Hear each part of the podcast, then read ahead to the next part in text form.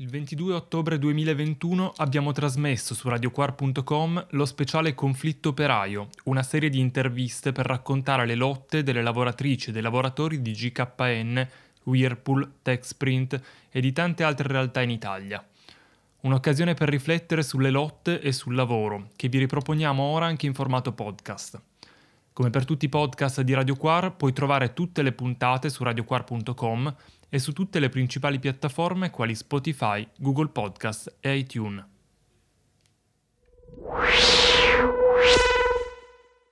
Ciao a tutte le ascoltatrici e a tutti gli ascoltatori di Radio Quar. Proseguiamo il nostro speciale nel, sul mondo del lavoro e delle lotte operaie. Siamo in collegamento con uh, i compagni e le compagne in lotta del collettivo di fabbrica della Whirlpool. E la loro vertenza va avanti da tre anni. Si sono succeduti vari governi, ma la situazione è sempre la stessa e non si è bloccata.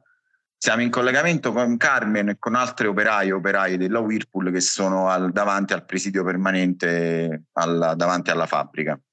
Eh, eh, Carmen, partiamo dall'inizio. Perché la Whirlpool eh, improvvisamente tre anni fa decide di chiudere lo stabilimento di Via Argine a Napoli di delocalizzare e di licenziare tutti gli operai della fabbrica, e che poi comunque sono entrate in crisi anche le aziende, aziende che lavoravano nell'indotto Whirlpool.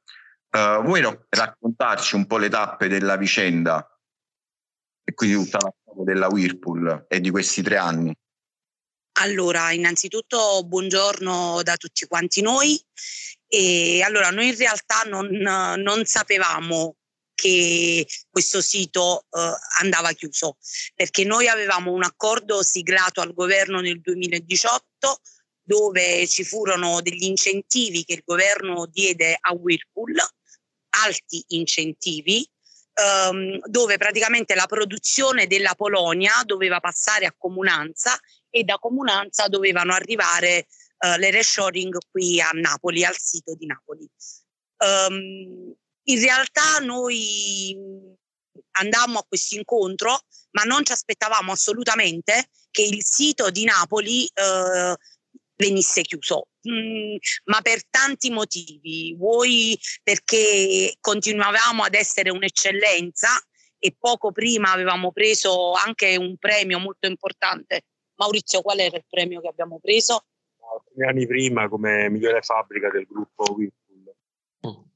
Quindi un'azienda, la nostra, una fabbrica che ha un, un contesto all'interno sia per quanto riguarda la competitività delle persone che per la capacità di condurre gli impianti e quindi di, di processare un prodotto che è di un certo livello. Quindi un'azienda sì, efficiente sì. non chiude si parlava di voi come una delle eccellenze no, dell'industria italiana. Tra l'altro un'azienda produttiva, non c'era crisi, giusto? Rispetto a commesse. No, assolutamente no. Tant'è vero che Whirlpool, questa è una cosa che ribadiamo da due anni, non è una società fallimentare, è una società dove lavora con sei siti italiani e ha deciso la chiusura solo su Napoli.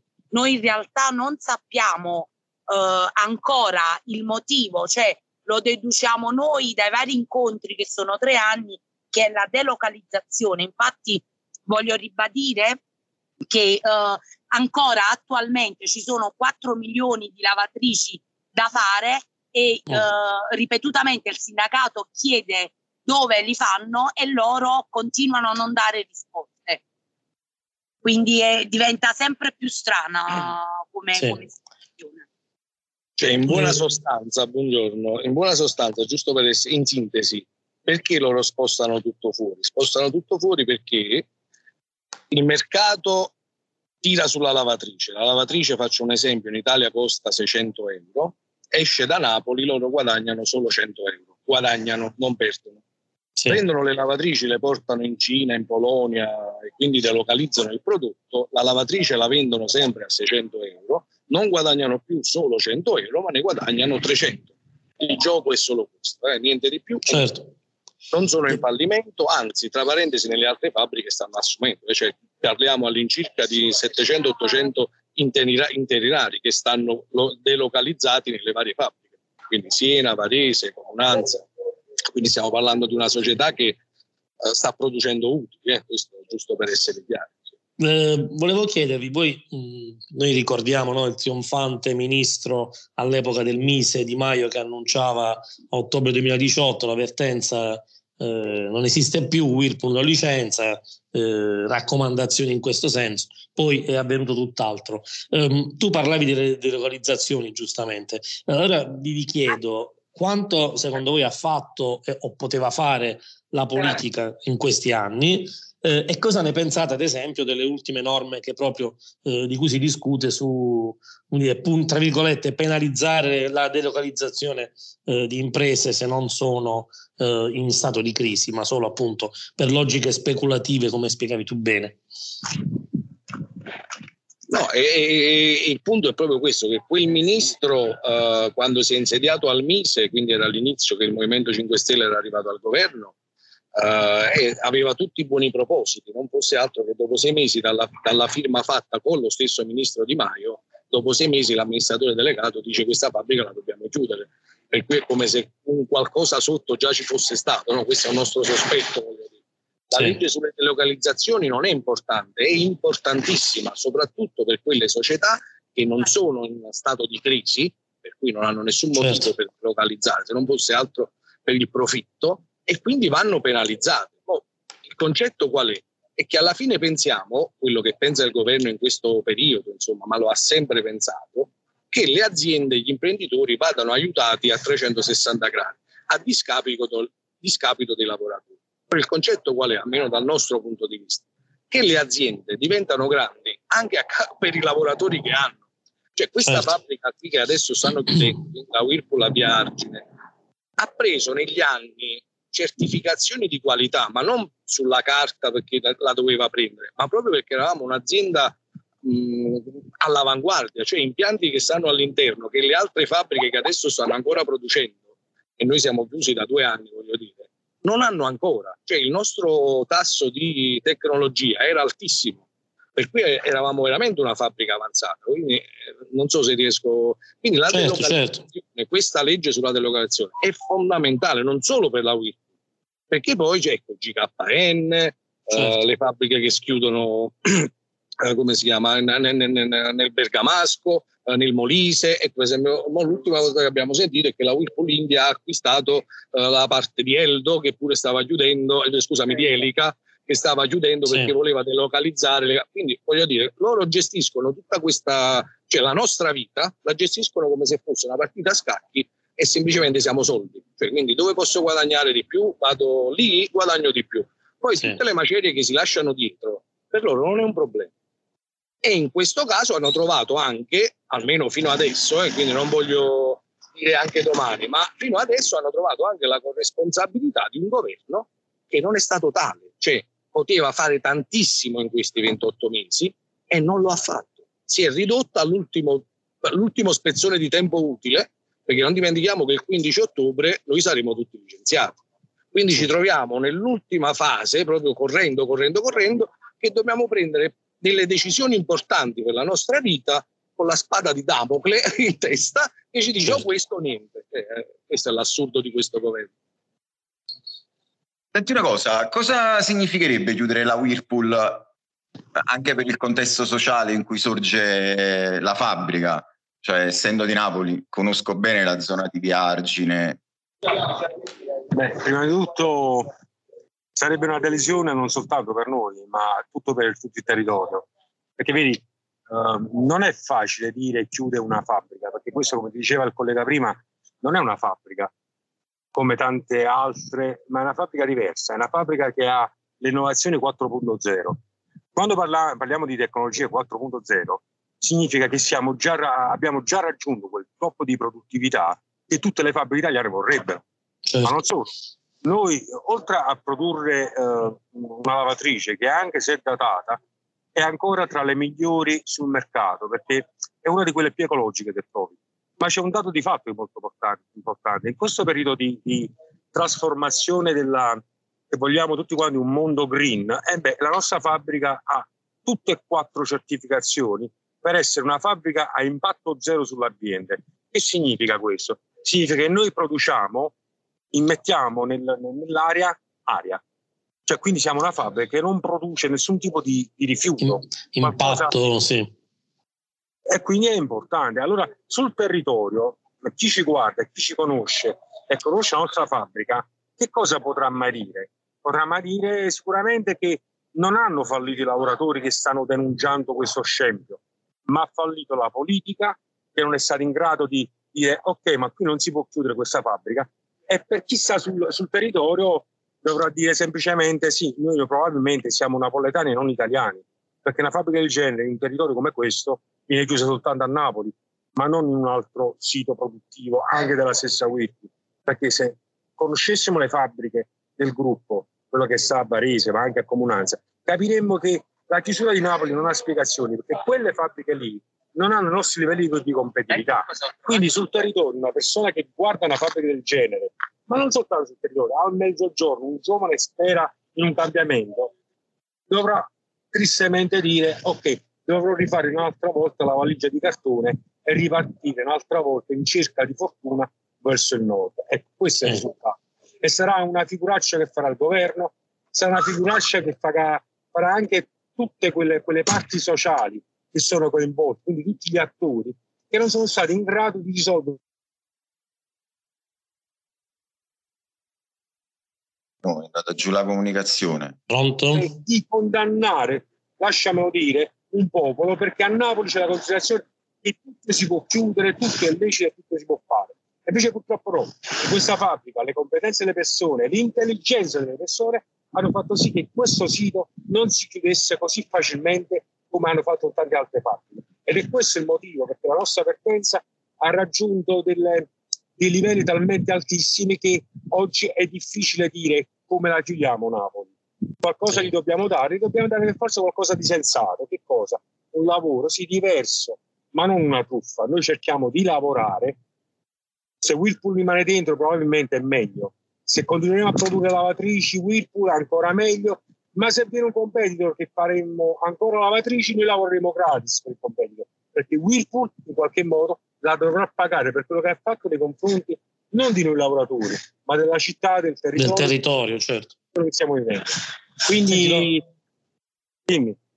No, lo, lo, dicevi bene tu che mh, mm, diciamo, uno dei tratti caratteristici di questa, questi ultimi anni eh, sono due secondo noi eh, e per questo anche poi l'interesse per questo speciale. Stiamo assistendo a delle crisi che non hanno alla base una difficoltà produttiva, sono scelte appunto speculative, il profitto sopra la vita delle persone. GKN, lo citavamo all'inizio, è un altro di quegli esempi, un'azienda che era piena di commesse, viene chiusa da un fondo eh, inglese per scelte di strategie finanziarie non legate a una crisi produttiva.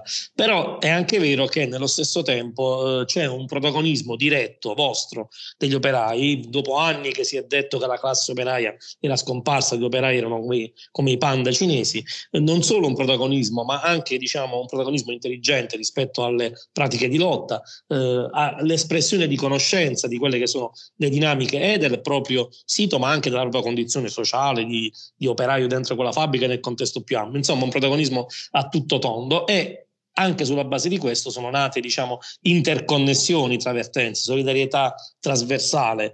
Eh, ti chiedo quanto è importante, poi eh, voi siete in contatto con GKN, con altre aziende, quanto è importante questa solidarietà che si sta costruendo nelle lotte, poi anche diciamo, a prescindere da, da purtroppo l'esito delle vertenze, quanto sarà importante anche magari dopo. Um, scusami, io non sono tanto d'accordo con quello che dici perché ci si, un, ci si, fa un, errore. Ti spiego perché. La mia interconnessione con GKN o con Giannetti o tante altre realtà che in questo momento sono in crisi è qualcosa che non dovrebbe esistere. Mi spiego e ti spiego perché. Il problema che chiude eh, una fabbrica e quindi chiude eh, una, pro- una, produzione, quindi chiude un, un tesoro che va sul territorio non è un problema della fabbrica, ma è un problema del territorio, lo dicevamo prima. Perché certo. probabilmente se io adesso chiudo la mia fabbrica, il bar che sta di fronte a me dovrà licenziare un dipendente.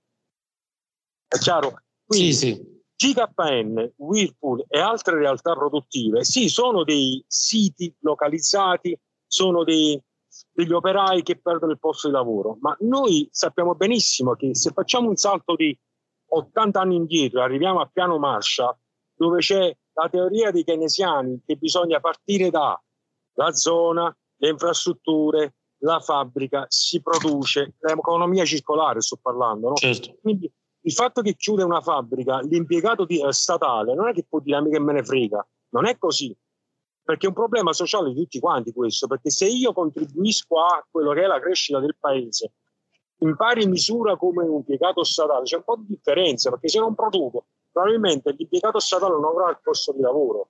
Quindi certo, certo. l'importanza di mantenere sul territorio la manovalanza, l'operaio, è qualcosa che fa nascere il territorio, fa crescere il territorio, fa crescere le infrastrutture. Uno dei problemi che noi abbiamo nel mezzogiorno qual è proprio questo, perché non avendo dei, delle industrie dove il territorio riesce a svilupparsi, vedi anche le infrastrutture mancano. Quindi l'unione che c'è con GKN e con tutte quante le altre realtà dovrebbe andare oltre la, ma dovrebbe essere diciamo. un interesse nazionale perché nell'economia certo. circolare se io non, non, non, guadagno non vado in pizzeria se non vado in pizzeria il pizzaiolo non guadagna così non guadagna quello che vende la Coca Cola quello che vende la farina Quindi, non l'avete avvertita voi questa solidarietà diciamo fuori da, dai circuiti. Sì, con la pandemia sì, perché con la pandemia molte persone che prima pensavano di vivere in una, un'isola felice dove loro erano intoccabili e oggi hanno capito che la realtà produttiva del paese, quindi i motori trainanti, sono proprio le industrie come la nostra che stanno chiudendo. Quindi chiudere sul territorio napoletano una fabbrica come la nostra è un, un atto grave non soltanto nei confronti dei lavoratori della WIP, ma tutto il collettivo che sta intorno alla fabbrica, che vive intorno alla fabbrica. Certo. Perché ovvio, senza soldi, come dice, si dice no, non si canta messo, ma non si fa niente, non si mangia, non si spende, chi se lo guadagna. È un impoverimento generale, evidente. Esatto, ecco perché eh, la nostra avvertenza non è che deve riguardare noi e le fabbriche in crisi, ma anche chi non sta in crisi. Vedi, ti faccio un esempio, lo smart working, che è una bella cosa che è stata fatta per combattere la pandemia, ha messo in luce un qualcosa, ha messo in luce che oggi chiunque da qualsiasi parte del mondo, non dell'Italia, del mondo, possa lavorare per un'azienda. Quindi il professore italiano, che è uno stipendiato statale, può essere anche un rumeno, che mi costa meno allo Stato. Ma la stessa cosa chi lavora nei comuni, quel, tutte le attività dell'impiegatizio può essere trasferito. Il futuro dovrà essere questo anche per loro? Secondo me eh, bisogna un attimo guardare un po' che cosa significa creare reddito sul territorio italiano e non guardare, guardare soltanto alle fabbriche che producono, perché queste tecnologie non stanno distruggendo solo noi, ma distruggeranno tutto il mercato del lavoro italiano. Purtroppo sì. sarà così. E non vorrei fare, mi spiace per gli amici mm, greci, ma non vorrei che noi faremo la stessa fine della Grecia. Alla fine saremo svenduti al miglior offerente perché questo PNR che ci arriverà tutti questi soldi, ma chi li pagherà? Eh questo è un bel problema. Chi pagherà? I figli dei nostri figli? Ma come? Con quale lavoro? Soprattutto se la gestione è fatta da una certa sinistra e destra, non si capisce. Esattamente. Scusa, è uno sfogo. Eh, no, no, ma figurati. Senti, ma uh, secondo voi rispetto a qualche anno fa la, la crisi ha portato comunque l'Italia... Eh, scusa, ripetere perché non abbiamo Ci senti? Sì, sì, sì. No, stavo eh, dicendo. Secondo voi, rispetto a qualche anno fa, eh, comunque, oltre alla pandemia, eh, la crisi ha portato unità e compattezza alla classe operaia? Anche perché, eh, cioè, ad esempio, eravate alla manifestazione eh, di Firenze in appoggio agli operai della GKN di qualche settimana fa. Ma guarda, la compattezza della classe operaia e purtroppo dopo anni e anni e anni di conquiste e lotte che la classe operaia ha fatto, perciò come dicevi tu prima sembrava scomparsa, adesso invece è uscita di nuovo per strada a, a manifestare per i propri diritti. Purtroppo si trova costretta ad essere unita in situazioni di crisi eh, la scuola doveva essere completamente diversa, cioè nel senso che la famosa coscienza di classe, no? nel senso che le, la classe operaia deve essere unita sempre, nella crisi e quando le cose vanno bene. Ci troviamo invece in questo contesto uniti nel disagio, nel dramma. E questa è la, diciamo, la cosa che più lascia la mano in bocca. Una fase difensiva Quindi, e non di attacco. Esatto, diciamo esatto e non di proposta, non propositiva. Sì. Non so se ho risposto alla tua certo, domanda. Certo. La, a, a, tuo avviso, quali sono gli strumenti che lo Stato, la politica, le istituzioni, eh, nel vostro specifico, adesso parliamo di Whirlpool, può mettere ancora in campo eh, per risolvere la, la crisi? Eh, un altro acqui, un acquirente, com, un competitor di Whirlpool, la, la, conduzione diretta, se è un'ipotesi che è stata mai valutata della, della fabbrica? Ah, ma guarda, l'ipotesi di cooperativa è stata valutata dire, fin dall'inizio, ma è una cosa non fattibile nel nostro caso, anche perché noi abbiamo negli anni, cioè stiamo parlando di una fabbrica che è aperta dal 64, per cui stiamo parlando di 50 anni di fabbrica, siamo altamente specializzati nella costruzione di lavatrici, per cui va da sé che se dobbiamo fare una cooperativa va fatta una cooperativa sul settore che siamo più bravi. Ed è, diventa complicato una cooperativa di 350 operai, all'epoca che è iniziata la crisi ne eravamo 420, quindi alla fine diventa ingestibile come cosa per uh, brevetti, per, diventa veramente complicato, insomma, per cui è una cosa che è una strada che non era, non era percorribile. Eh, per quanto riguarda invece quello che lo Stato dovrebbe fare come strumenti, a questo voglio dire, a prescindere da Whirlpool, che poi è una delle cose che noi abbiamo sempre chiesto dal quel famoso primo giugno 2018, insomma, no? e, creare degli strumenti tali che le multinazionali non vengono in Italia, fammela dire così in maniera molto sintetica, saccheggiano e vanno via. Perché stiamo parlando di una multinazionale che non sta in crisi, ma non solo la nostra, io parlo in generale allora certo. è, è obbligatorio legiferare in questo senso. Se tu multinazionale vieni in Italia, io ti do, io Stato, ti do degli aiuti affinché tu possa assumere, possa, possa investire, quindi sul territorio, creare l'indotto, creare tutto, va da sé che nel momento in cui io ti ho dato i soldi e tu vuoi andare via dalla nazione, ma non sei in crisi, non sei fallimentare, hai fatto profitti, hai fatto profitti e quindi certo. il tuo è cresciuto anche grazie a quei lavoratori che tu adesso stai mettendo in mezzo alla strada, non è una questione di penale, è una questione che lo Stato si deve far rispettare e quindi riavere, non, dico, cioè non è una questione di punizione, eh, perché pare che uno vuole punire, è una questione di, di, giustizia, cioè tu sei venuto, hai preso soldi, adesso certo. stai licenziando le persone, un qualcosa allo Stato indietro lo devi lasciare. E quindi che ti devo dire? Se tu vuoi chiudere la fabbrica, lasciami dire, dieci anni di, sti- sto dicendo una sciocchezza, eh, ma per sì, capire, sì, sì. dieci anni a, de, sul territorio, le responsabilità sociali sono tue. Per cui mm. l'indotto lo accolli tu, gli operai te li accolli certo. tu, puoi andare, vattene. Ci Nessuno penserebbero due volte, diciamo.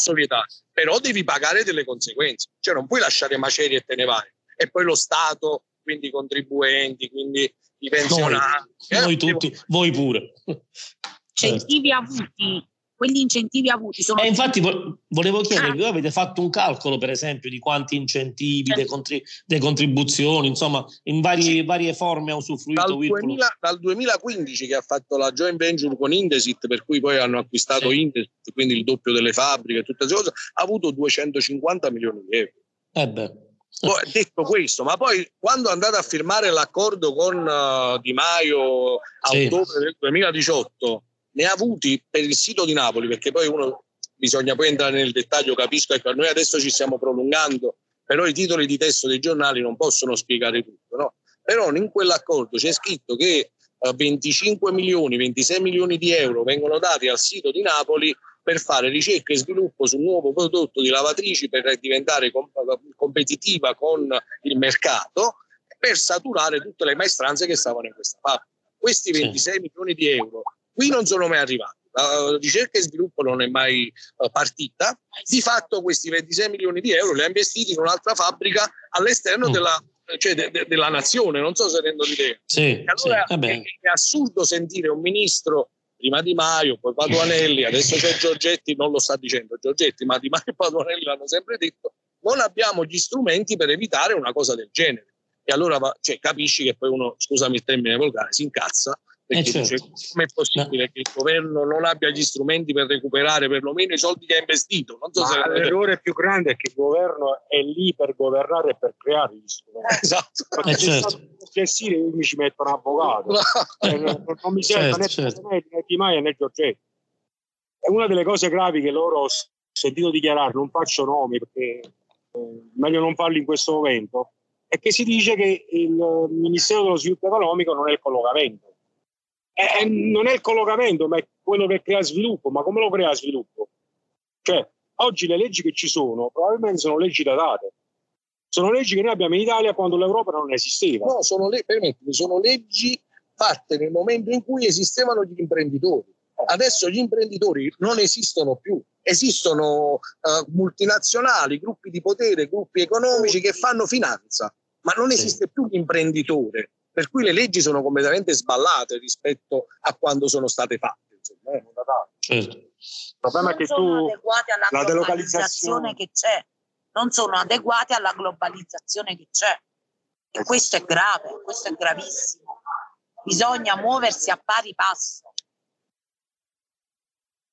Comunque, il problema non si risolve in Italia, ma bisogna guardare fuori, bisogna andare in Europa a chiedere ah. al certo. Parlamento europeo che cosa ne sì, vogliamo eh, fare. Armoniz- armonizzare ovviamente le leggi, certo, altrimenti sarebbe una guerra tra poveri. Diciamo nasce, nasce, perché uh, deve fare in modo che ci sia il libero mercato, che ci sia lo sviluppo in quei paesi dell'est che serve che si sviluppano per il bene di tutta l'Europa, però noi sappiamo benissimo che c'è una ricchezza dell'Europa occidentale che sta lasciando l'Europa occidentale, quindi l'Italia, la Francia, la Spagna e si sta spostando non verso quei paesi dell'est, perché al centro c'è un filtro.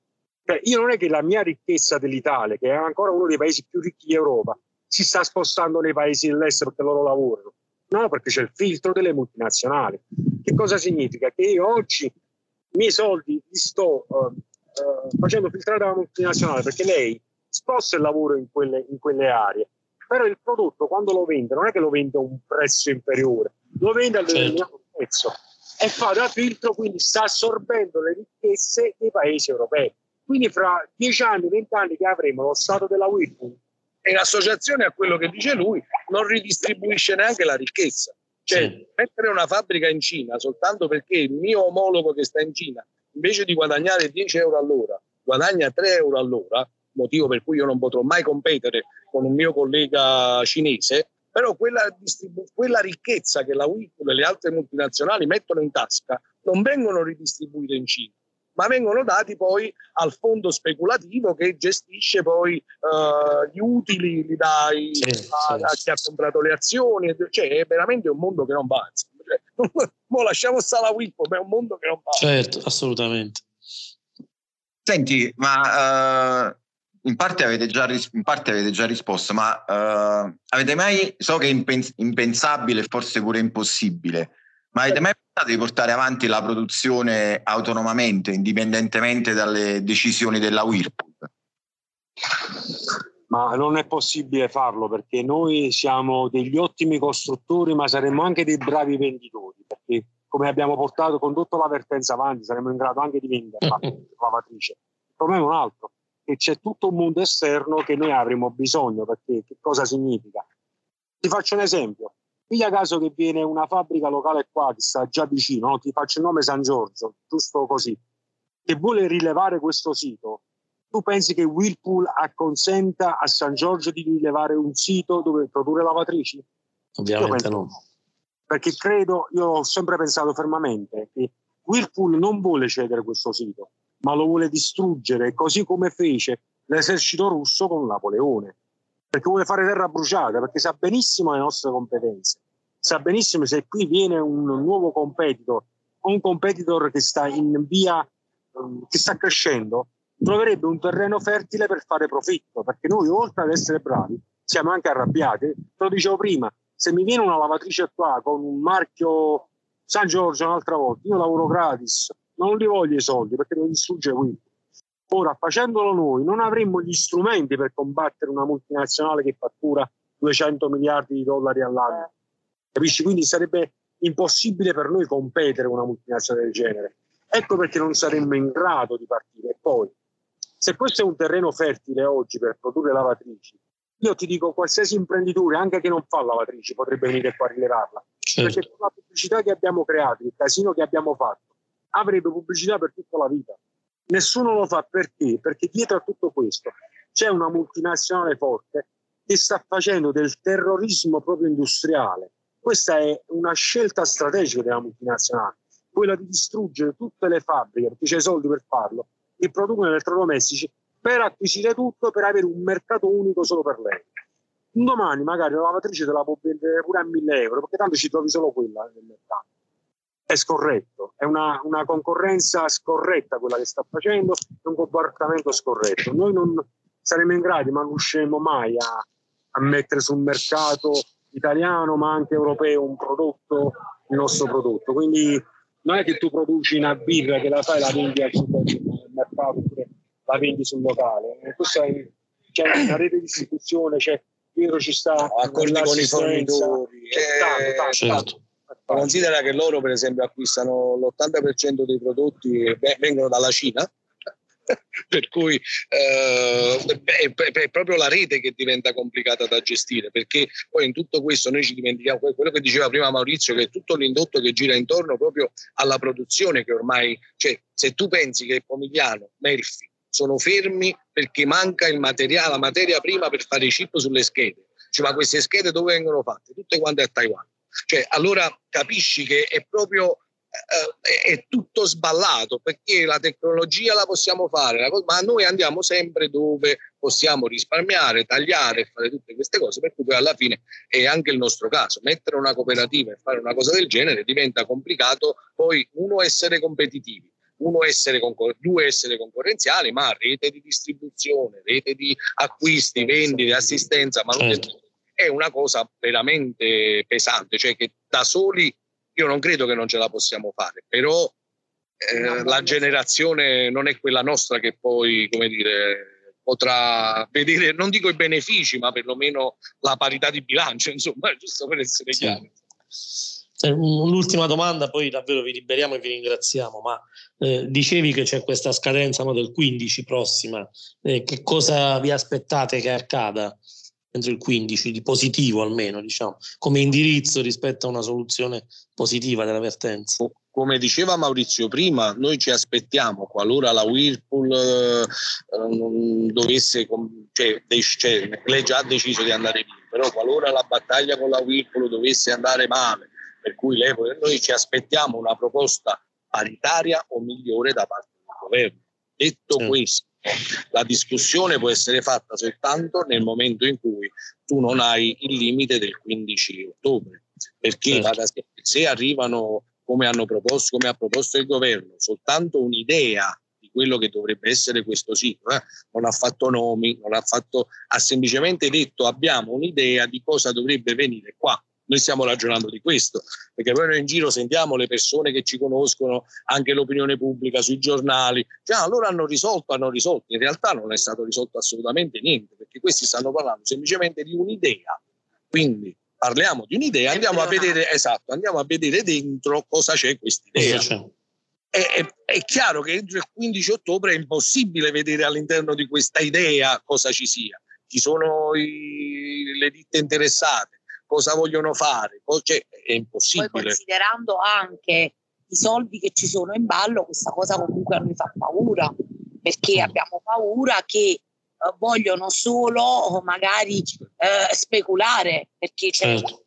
un, un capitale alto. Quindi il nostro obiettivo al momento è comunque quello di far prorogare dal 15 ottobre, avere più tempo per ragionare su eventuali soluzioni alternative, se no è proprio inutile. Cioè, io, loro adesso hanno calendarizzato quattro date, cinque date, una appresso all'altro per ragionare di questo contenuto, però è impossibile che tu arrivi al 15 ottobre e sai cosa c'è in questo, in questo contenuto. E poi vorremmo capire questi 4 milioni di lavatrici Whirlpool dove le farà. Questo è questo lo vogliamo capire. E la risposta non ce l'ha data ancora nessuno. Perché eh? per noi rite- eh, ci riteniamo ancora Whirlpool. Siamo, Siamo Whirlpool. Sì. Considerando che in Italia ci sono sei stabilimenti che lavorano a pieno regime, anzi di più, con straordinari e, e assunzioni. Quindi abbiamo bisogni, abbiamo, ci devono dare delle risposte. Sì, questo Vabbè. è un aspetto fondamentale, nel senso che ci sono questi 4 milioni di pezzi che la Whirlpool, perché nel frattempo che ha fatto, aveva, aveva aperto una fabbrica in Cina, poi l'ha venduta e l'ha data conto terzi perché ovviamente, quindi, cioè, questo è veramente, cioè, se uno poi va a spulciare tutti i passi che sta facendo la Whirlpool in questi due anni, si mette le mani nei capelli, no? Ha acquisito una fabbrica in Cina, l'ha venduta e quindi sta prendendo lavatrici conto terzi. Nel frattempo sta cercando di costruire un nuovo polo dell'industrializzazione in Ucraina, non so dove li sta costruendo. Mm. E in attesa di fare questo deve piazzare questi 4 milioni di pezzi e la cosa più assurda è che c'ha una fabbrica qui che è sua già che potrebbe produrre.